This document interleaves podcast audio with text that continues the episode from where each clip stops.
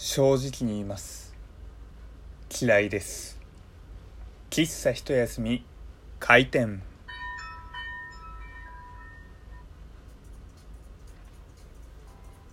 はい皆様ごきげんよう。喫茶一休みゆうさとでございます。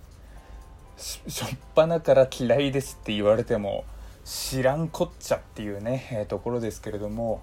今日はね、えー僕が嫌いというかうん。好きではないものについてねお話をさせていただけたらなと思っているんですけれども皆さんテレビって今見ます？僕正直見ないんですよ、えー地上波をあんまり。もう見ているものは借りられますしなんならもうプライムビデオでね、えー映画とかを見たりとか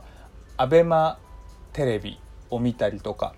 えー、アベマテレビだとね「え日村が行く」という番組が大好きですけれどもまあねもうインターネットの方で僕はいろいろと済ますことが多いんですね。で、まあ、そんな僕なんですけれども、えー昔ですねよく見ていたけれどもあまり最近好きではなくなってしまったという番組の種類がございましてそれはドッキリ番組なんですよ。で、えードッキリ番組あんまり好きじゃないんだよねっていう話をするとそれってやらせだからでしょうとかって言われるんですよ。ただ僕のところ本心は実は違って。というのもまあやらせであってもやらせでなくてもなんだろうそもそもドッキリそのものがね最近あまり好きではないなというのがあるんですよ。まあ例えば、えードッキリをやらせでないと仮定してね、えーこれからお話ししますけれどもこうドッキリ全般ではなく一部好きなドッキリとかもあるんですよ。例えば、えー憧れの人に会える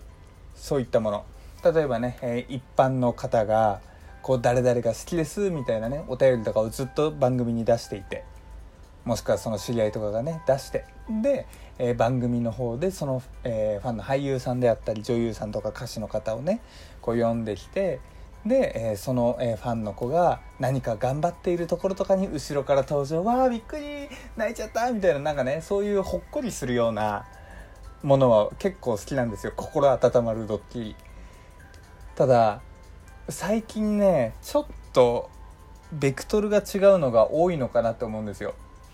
あのー僕がその数少なく見ていた番組の中でもう今見てないドッキリ番組があるんですけれどもなんかね人を試すような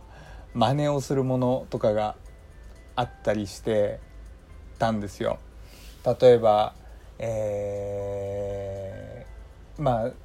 炎上しましたけれども冤罪ドッキリとかね、えーあとこの先輩の頼みに無茶な頼みには付き合えるのかうんぬんかんぬんとか。で特にね、えー僕の中で最悪だなと思ったのは解散ドッキリ離婚ドッキリみたいのが本当にね好きじゃないんですよ。本当にそれでそうなったらどうするのって思っちゃうんですよ。いやまあさっきのお話の通りやらせでないと仮定してですよ。本当にそれで解散とか離婚とかしたらどうすんねんって思って。っていうのをねなんか思っちゃうとあんまりね好きになれないんですよ。例えばその芸能人が出ているものでもこうホラーのロケに行ってでそこで幽霊が出てきますみたいなドッキリだったらわかるんですよ。でそれはもう、えーロケの段階でこう廃病院廃墟に行くって明らかにちょっと幽霊系のロケだってわかるじゃないですか。でそこにもしかしたらお化けが出るかもしれない心霊スポット怖いみたいな気持ちのところでなんかこうお化けはみたいな驚かせるドッキリがあるのはまあわかるんですけれども、まあ、それ以外のねこう人をたも試す系のものがやっぱり僕はちょっとあんまり好きになれないななんて思うんですよ、まあ、特にねなんかこう喜ばせておいてさらにボーンって落とすみたいなね本当にそれはもう最悪だなと思いますね。でそういう番組ドッキリ番組ってこうメインとなる仕掛け人とかけられる側の映像があって基本的にスタジオでそれを見ている人たちっているじゃないですか。司会の方がいてまあ、あとひな壇というか、まあ、そっち側のね人たちもいて。でそういうのって結構ワイプで出ているいますけれども結構こう「あはは」って笑ったりとかそういうねこう反応が多いじゃないですか。もしも僕がそのひな壇側の立場だった時に笑えるのかなって思うんですよ。もちろんねそれが仕事ですよ。仕事だから、まあ、やらねばならぬというのは分かりますけれども果たしてねつまつまらないというか嫌悪感を抱くものにうんそこまで笑顔になれるのかなっていうのがねあの僕の 別に芸能人なわけでも芸能人になるわけでもないですけれどもちょっとしたねあの不安みたいのがありまして。でこう今お仕事だから仕方がないっていう話しましたけれども結構これって普段のことにもつながるなって思ってまあっていうのも最近僕の中であった話なんですけどね。こう仕事の中で自分がやりたいこととかこうやってみたいことっていうプラスな、えー、ポジティブな思いもあればなんかちょっと耐えなければいけないことってどうしても出てくるんですね。僕も今すっごく嫌なあの定例のものがありますけれどもまああの仕事だしそこはねあのちゃんとまあ、えー、結果というか、うん、最低限のことは絶対しなきゃいけないっていうのは決めているんですけれどもとはいえ自分の中で絶対に譲れない信念とか絶対にここは自分の心理則として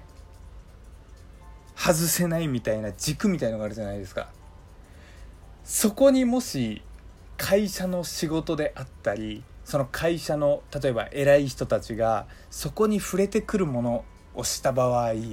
どうなるかなと思って。本当に耐えて耐えて耐え忍ぶかもしくはねもうそこの金銭金銭はちょっと今言葉おかしかったですけどもその軸に触れることがあった場合もう会社を辞めますみたいなところでいくのか。まあねそういうね、えー、どこに軸を置くか軸のね、えー、感受性をどこまで高めるかっていうねところでまた、えー、戦い合うみたいなねそんな、えー、ところがねありまして。まあそその話とねこのドッキリの話あのひな壇の話を僕想像させて何の生産性があるんやっていう話ですけれども。まあねそんなことで考えていました。でまあね、えー、ドッキリの話に戻りますけれどもここの今声裏が裏返っちゃった。なんかこの、えー、一般人の我々のレベルでも、まあ、サークルとかクラスとかまあそういった仲間内でもドッキリみたいのやるっていうのがねあの多々あると思うんですよ。で僕が今まで経験したことあるものってやっぱり、えー、誕生日サプライズとかそういったねドッキリなんですよ。まあある意味ドッキリですよね。でまあそういうね、えー、結構プラス、えー、いいことなのでねあの、僕はもう全然やりますけれどももしこれでね落とし穴作って落とそうぜみたいなねものとかになった場合ね僕はもうその輪から外れてもいいからねもうその時はやらないみたいにねちゃんと言えるのかなっていうね、えー、ことも考えておりました。まあ、自分の軸はね、えー、大事にしたいなと思いますけれども。まあ他にねこの身近なドッキリで言うと今流行ってるか分かんないですけど、えー、何でしたっけ？フラッシュモブ。あれね何なんでしょうね。なんか外国から発祥なのかなやっぱりあれって、まあ、外国から発祥で多分 YouTube とかでね話題になった系のものかと思うんですけれどもあれってやられたらびっくりしますよね。ましてやああいう結構ね、あのー、海外の文化ってこう陽気でなおかつそういうね、えー、知らない人のものとかでもこうフランクになんかこうウェイウェイウェイみたいな感じでねやれる雰囲気みたいな偏見というかイメージを持っているんですけども日本人ってねやっぱりちょっとそういう方向とは違うね、えー、国民性というかあるかなと思うんですよ。そこにねあのただでさえびっくりするびっくりというかねなんか下手したら微妙な空気漂うフラッシュモブをさらにシャイな国民性の日本でねそれをやろうとしたらそりゃねもうドッキリというかねなんだろう。微妙な空気になること間違いなしみたいなね。もしね渋谷とか歩いててでねなんかの合図で急にみんな止まったりみんな踊り出したらねどうしようと。むしろねあの僕自身がうまく反応できる自信ないですしむしろ仕掛け人側で回ったとしてもなんかね上手にできるのかなみたいなこともあって。でましてやねそういう、えー、フラッシュモブ結婚系？ハニー僕と結婚しようみたいな。そういうねなんかこう最終的にそのオチを持ってくるフラッシュモブとかもね結構 YouTube とかあるじゃないですか。ああいうのってね逆にその受け手やる手まあやり手はいいとして受け手からするとねうん。果たしてそれは断られ断れない雰囲気というか。うん。果たしてそれはいかがなものかななんていうねことを考えておりましたなんかねここ数日の僕の配信なんだろう、イライラ系というか、ちょっと腹立つな、みたいな話題多いですよね。昨日、昨日か一昨日は留守番電話入れろよっていう話だし、なんかこの前も、おと、ん？つい直近もね、なんかちょっと、これは違うんじゃねえかみたいな感じになってますけれども、別に物申す系に方向転換したわけじゃないですよ。単純にね、あのー、ラジオトーク用の、えネタメモ帳があるんですけれども、